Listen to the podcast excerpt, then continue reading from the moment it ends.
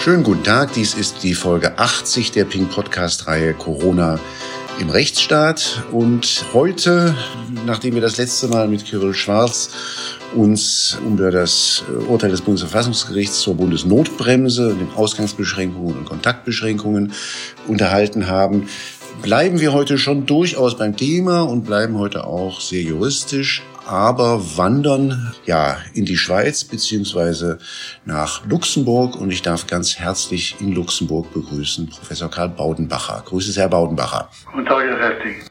Herr Baudenbacher, ich darf Sie kurz vorstellen. Sie sind Schweizer der Herkunft nach und hatten einen Lehrstuhl für Privathandels- und Wirtschaftsrecht an der Universität St. Gallen. Sie haben eine unglaubliche Zahl von Büchern und Artikeln zu, geschrieben zum schweizerischen, europäischen und internationalen äh, Vertragsrecht und mit einem, mit einem beeindruckenden Themenspektrum, das mit dem Arbeitsrecht anfängt und mit der Schiedsgerichtsbarkeit aufhört. Warum wir heute miteinander sprechen, hat sehr viel mit einer anderen früheren Positionen zu tun, die sie hatten, denn sie waren von 1995 bis April 2018 Richter am EFTA-Gerichtshof und dann ab 2003 bis 2017 Präsident des EFTA-Gerichtshofs. Habe ich das alles richtig gesagt? Ja, das haben Sie richtig gesagt. Dankeschön. Das, dann bin ich ja beruhigt. Vielleicht steigen wir doch mal kurz ein. Ähm, der EFTA-Gerichtshof, das wird nicht allen unseren Hörern etwas sagen. Können Sie mal erklären, was das für ein Gericht ist? Ja, der EFTA-Gerichtshof ist eingerichtet worden, als das Abkommen über den europäischen Wirtschaftsraum in Kraft getreten ist am 1. Januar 1994. Das ist ein Schwestergerichtshof zum EuGH Ursprünglich war er geplant für sieben Richter, weil ursprünglich alle sieben EFTA-Staaten hätten mitmachen sollen. Die Schweiz ist dann aus dem ausgestiegen nach einem Referendum und Liechtenstein, das auch ein EFTA-Staat ist, hat die Ratifikation des EWR-Abkommens verschoben, sodass dieser Gerichtshof am 1. Januar 94 mit fünf Richtern aus Schweden, Österreich, Finnland, Norwegen und Island angefangen hat. Nach einem Jahr sind dann die Österreicher, die Finnen und die Schweden in die EU übergetreten und Liechtenstein ist dazu gekommen, so der Gerichtshof, als ich angefangen habe, aus drei Richtern bestand, einem Norweger, einem Isländer und einem Liechtensteiner. Ich bin zwar Schweizer Bürger, aber weil es kein Nationalitätserfordernis gibt, wurde ich dann liechtensteinischer Richter. Und seither sind das drei Richter.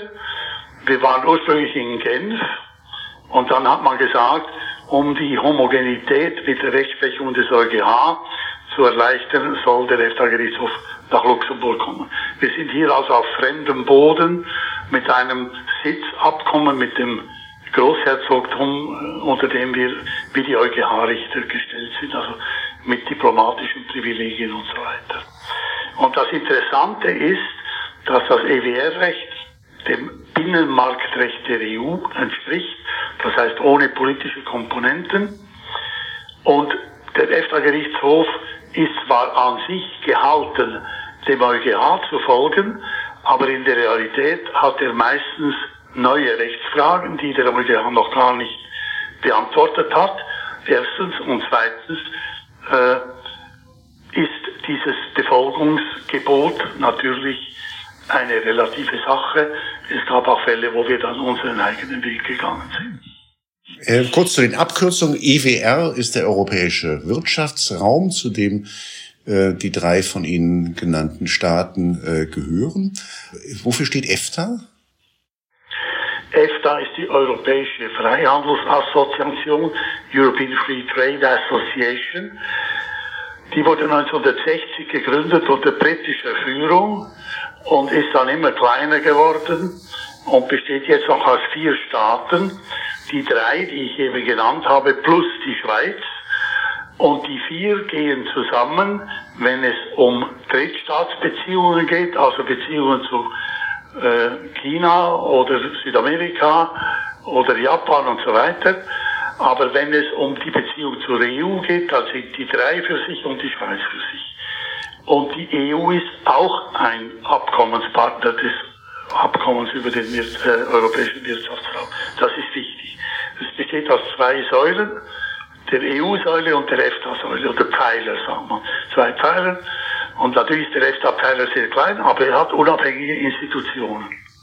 Weil wir ja hier viele äh, Zuhörerinnen und Zuhörer haben, die sich für den Datenschutz interessieren. Wir sind ja hier im Ping-Podcast, eine Datenschutzrechtszeitschrift. Diese vier Staaten sind auch vier Staaten, die dann auf die dann auch die DSGVO erstreckt werden.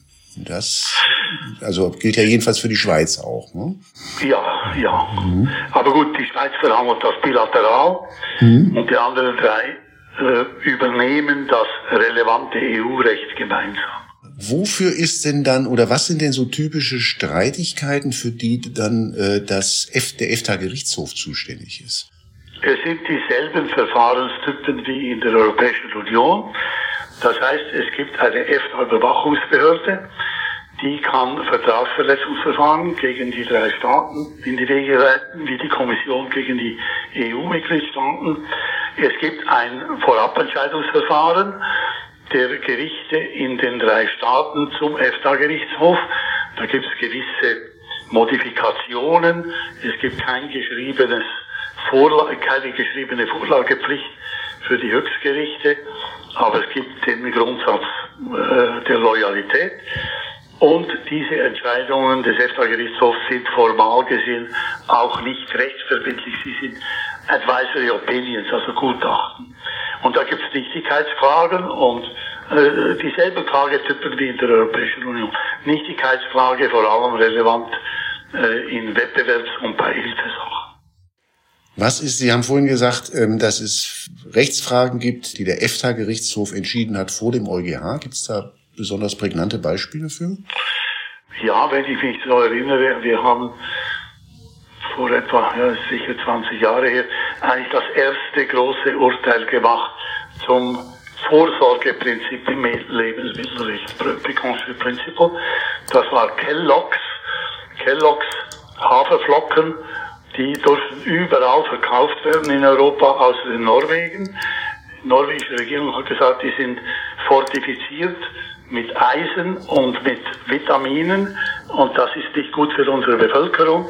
Das ist eine Beschränkung der Warenverkehrsfreiheit und die EFTA-Überwachungsbehörde hat geklagt gegen Norwegen, war ein großer Fall, an dem auch Dänemark, Frankreich und noch ein EU-Staat sich beteiligt haben, die Kommission natürlich sich beteiligt hat und da haben wir gesagt, zwar kann Norwegen nicht geltend machen, dass kein Ernährungsbedürfnis für diese angereicherten Produkte besteht, aber sie können das Vorsorgeprinzip anrufen in engen Grenzen.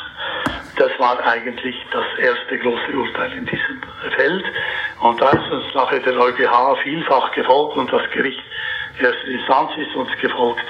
Äh, das ist also so ein, ein, ein frühes, ein frühes Grundsatzurteil. Es gibt noch viele von der Sorte. Wir sind übrigens auch vom BGA mehrfach zitiert worden. Wie viele Fälle gab es da so in einem Jahr? Ja, das hat relativ sanft angefangen. Wie ich zurückgetreten bin, haben wir im Schnitt 30 Fälle im Jahr. Die Gründe, weswegen Sie zurückgetreten sind, um das den Ball kurz mal aufzufangen, die haben ja so ganz mittelbar etwas auch mit dem eingangs erwähnten Bundesverfassungsgerichtsurteil zur Bundesnotbremse zu tun. Jedenfalls gibt es da so gewisse Parallelfragen, über die wir äh, uns äh, jetzt vielleicht mal unterhalten sollten. Ich habe da zum Beispiel gefunden einen Beitrag im Verfassungsblog, den Sie äh, geschrieben haben, 21. November 2019. Da geht es um Room for Maneuver und um Norwegen. Was war da, was ist das Thema dort gewesen? Ja, der EFTA-Pfeiler ist inhomogen. Weil Norwegen natürlich eine Supermacht ist, Island ist viel, viel kleiner und Liechtenstein ist noch einmal kleiner. Und äh, die norwegische Regierung hat sich nun dieses Room for Maneuver Konzept einfallen lassen. Das nennen sie norwegisch Handlingsrommet, also Handlungsraum.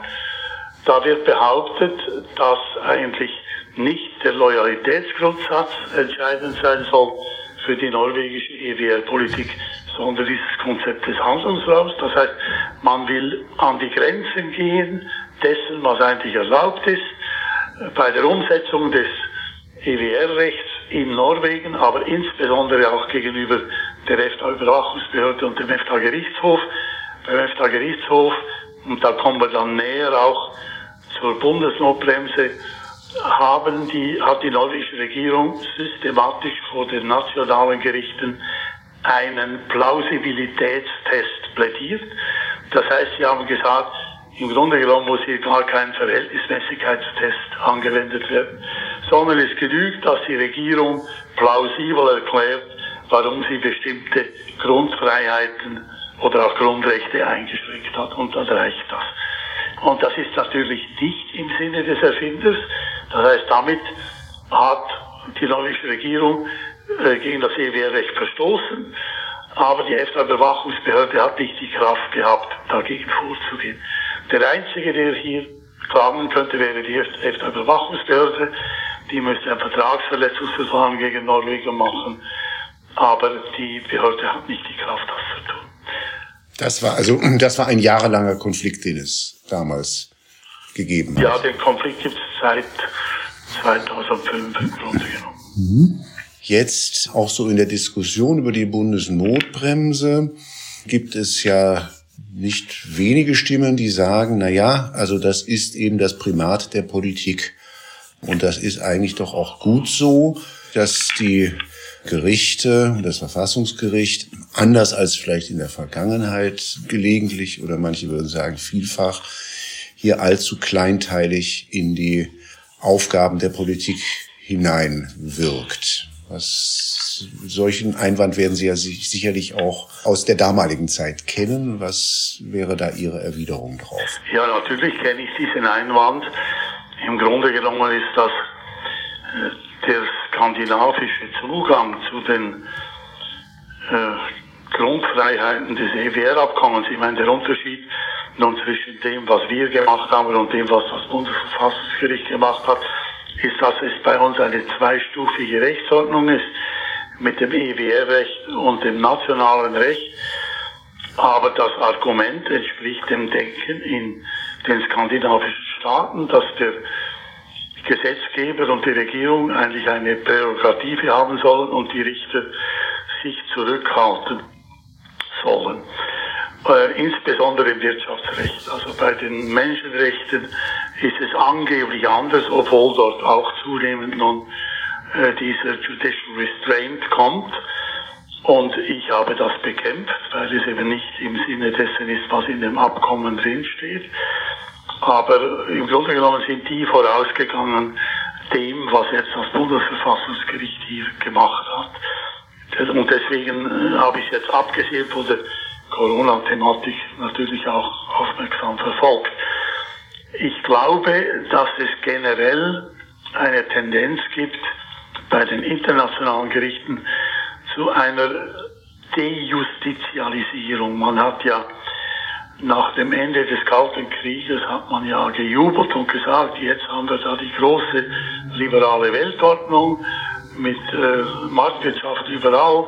Und dann haben wir diese Judicialization, diese äh, internationalen Gerichte sind wie Pilze aus dem Boden geschossen, nicht? Mein Gerichtshof hatte zum Beispiel enge Beziehungen mit dem Gerichtshof der anderen Staaten in Südamerika. Und das waren viele regionale Gerichte, die eigentlich Klone des EuGH waren. Und jetzt sieht es so aus, als würde da eine starke Gegenbewegung kommen von der Politik.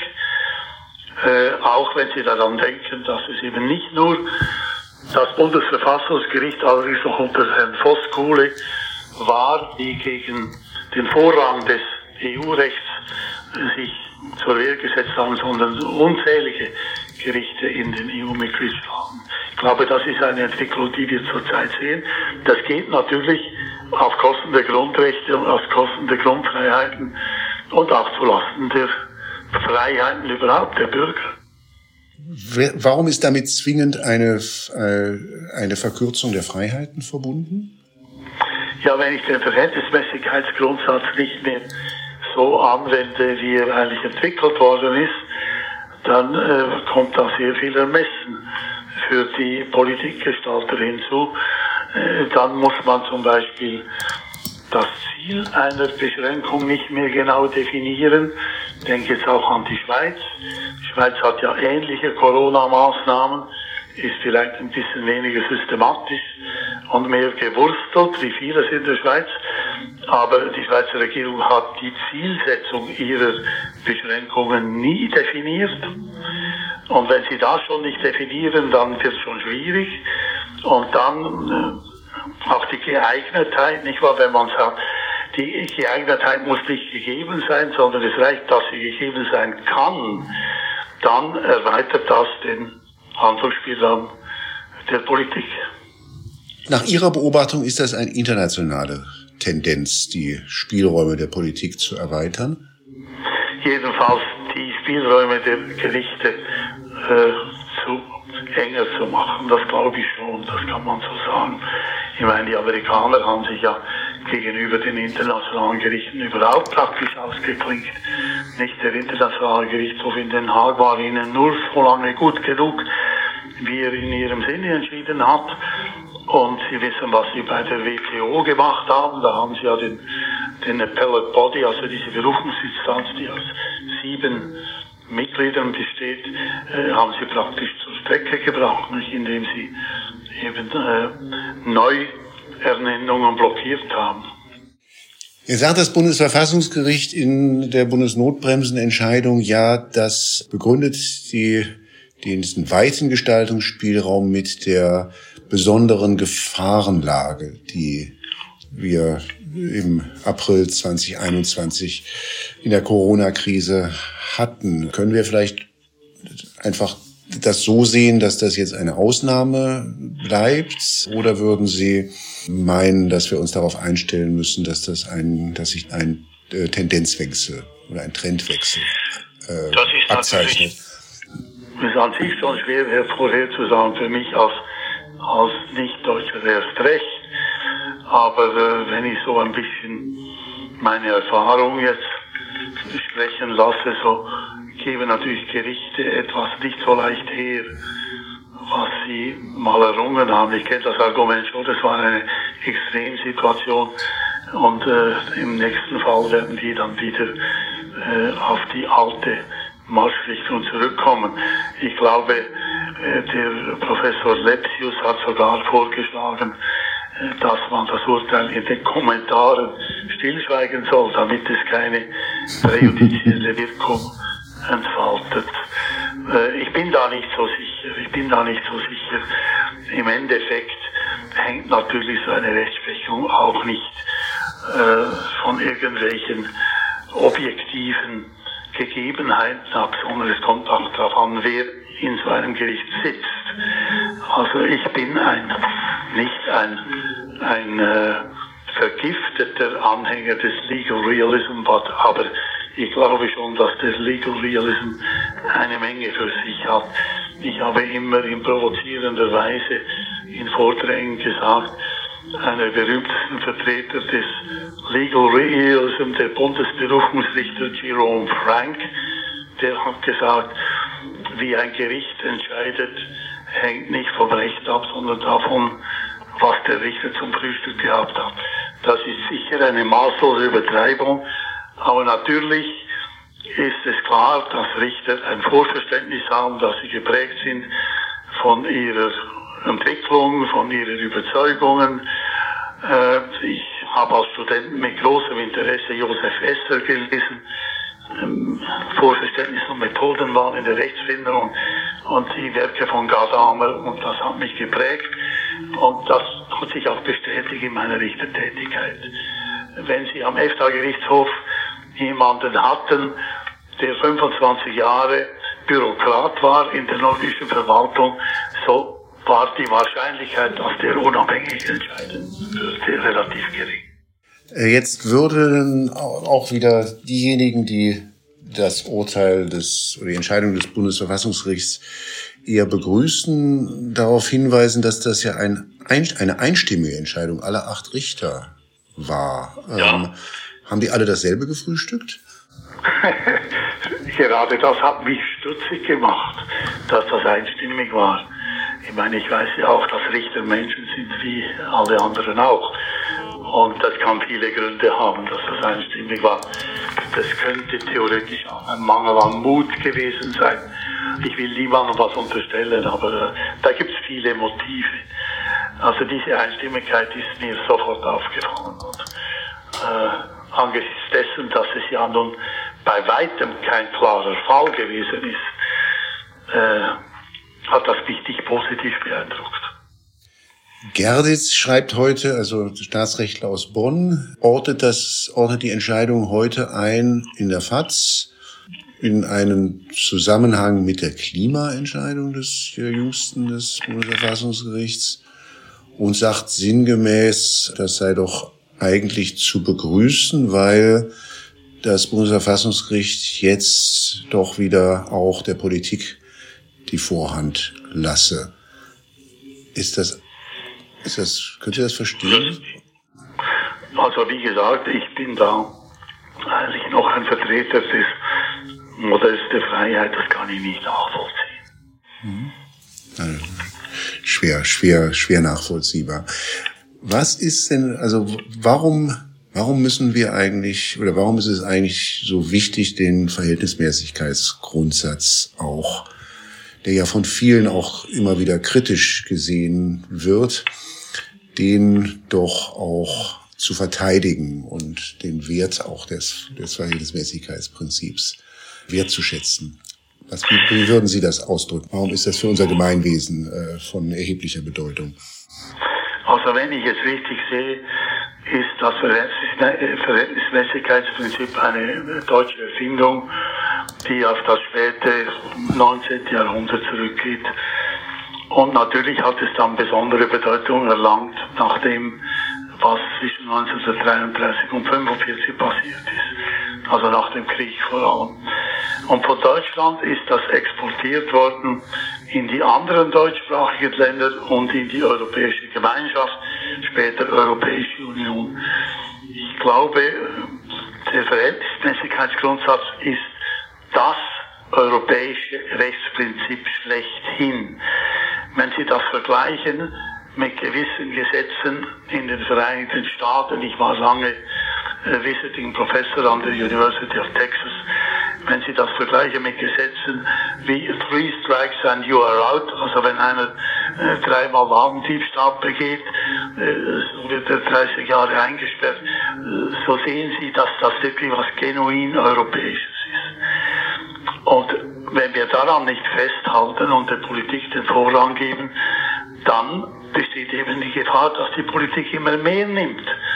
Also da bin ich eigentlich der Auffassung, dass es keine guten und keine schlechten gibt, sondern ist Homo homini lupus.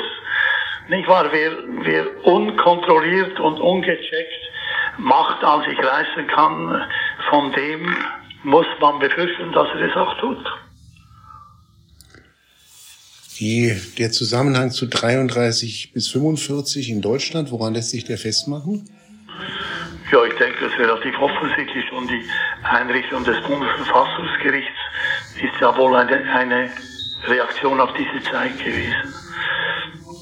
Was mir im Übrigen auch noch aufgefallen ist, äh, ist, ich will da niemandem nahe treten, aber es ist eine Tatsache, es gab am Bundesverfassungsgericht natürlich Leute, die man gekannt hat. Man, man wusste, wer da eine starke Rolle spielt. Man kannte die mit Namen, so wie die Spitzenpolitiker.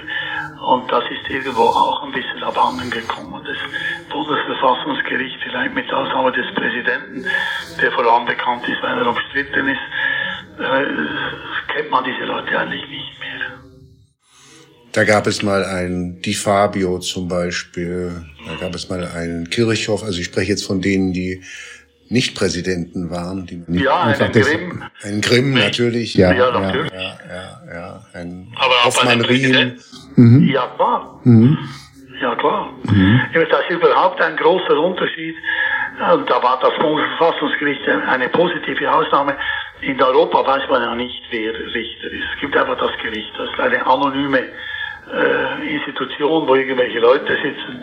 In den USA, ich vergesse das nie, wir sind einmal in Arizona gereist, in ein schönes Hotel gekommen, da war in der Lounge eine wunderschöne Bronzebüste von einem Staats Bundesstaatsrichter, hat geheißen Judge so and so, the Great Dissenter. Der hat sogar eine, eine, eine Skulptur bekommen. Das wäre doch undenkbar äh, bei den ordentlichen Gerichten in Europa. Und die große Ausnahme war das Bundesverfassungsgericht, wo auch diese Persönlichkeiten waren, die man mit Namen gekannt hat. Jetzt ähm, habe ich da schon als Einwand gehört, na ja, also äh, für die Qualität der Entscheidungen kommt es ja nicht darauf an, ob sie jetzt Feuilletonisten oder aus den Medien bekannt sind, sondern es kommt ja darauf an, dass sie gute Juristen sind. Was, was sagen Sie, wenn Sie einen solchen Einwand hören? Ein guter Jurist ist das eine, man muss auch ein bisschen, ein bisschen Kraft haben. Nicht? Das ist ja nicht ein, das ist ja nicht ein Spiel, wo es nicht auch um Macht geht. Da muss man realistisch sein. Da muss man auch Kraft haben und Standvermögen haben. Ich, ich habe auch äh, meinen Studenten immer gesagt, es ist schon wichtig, dass ihr das juristische Rüstzeug beherrscht. Aber es ist keine exakte Wissenschaft, es ist eine Wertungswissenschaft, vielleicht nicht einmal eine Wissenschaft. Und was am Ende eben auch noch zählt, ist, dass ihr ein Rückgrat habt. Und gute Juristen, die anonym irgendwo arbeiten. Und ich weiß, es gibt halt Situationen, wo jemand vielleicht auch mal aufstehen muss. Gute Juristen, Qualität der Entscheidungen. Haben Sie alles verstanden aus der Bundesnotbremsenentscheidung? Ja, das kann ich, da, da fragen Sie mich jetzt zu viel eigentlich. Äh, ja, das kann ich nicht sagen. Können Sie, können Sie nicht sagen. Aber die großen Linien habe ich schon verstanden. Die große Linie, der Room for Maneuver, den sich, genau. der, der, der dort eröffnet wird und ähm, eine Verhältnismäßigkeitsprüfung, ähm, bei der man eigentlich gar nicht mehr so richtig die verschiedenen Stufen der Verhältnismäßigkeitsprüfung unterscheiden kann, sondern eigentlich an jeder Stufe immer wieder mit den mit der besonderen Gefahrenlage und den daher besonders großen Spielräumen ähm, äh, dann konfrontiert wird. Ist das eigentlich noch mehr als eine Willkürprüfung? Ja, es, im Endeffekt läuft das da wahrscheinlich auch nach Vorverständnis. Ich meine, da bin ich lang genug in der Justiz gewesen, um das zu wissen. Man geht an einen Fall und vor allem einen großen Fall heran mit einem Vorverständnis. Ich will nicht sagen, dass das dann auch das Ergebnis determiniert. Natürlich kann man das Vorverständnis doch problematisieren und in Frage stellen und am Ende vielleicht zu einem anderen Ergebnis kommen. Aber hier habe ich Zweifel, ob es problematisiert worden ist. Es kommt ja auch noch der Umstand hinzu, äh, das habe ich äh, natürlich gelesen mit großer Aufmerksamkeit, äh, dass eben auch noch mit Bezug auf die Befangenheit bestimmter Richter nicht alles so ganz klar war. Und die Befangenheit ist meines Erachtens ein Phänomen, was viel zu wenig thematisiert wird. Ich sehe immer mehr, dass Richter eben nicht unbefangen an Fälle herangehen und dann entscheiden sie trotzdem und äh, der Spruchkörper selber sagt, ob derjenige welcher oder diejenige welche befangen ist oder nicht. Und das ist eigentlich eine, eine heikle Entwicklung. Meine, das, das Abendessen, das haben wir alle zur Kenntnis genommen, was da im Bundeskanzleramt stattgefunden hat. Herr Braunbacher, wir sind am Ende unserer Zeit, deswegen darf ich Ihnen ganz herzlich für dieses spannende Gespräch danken und äh, Grüße nach Luxemburg übermitteln. Danke sehr und Grüße nach Berlin.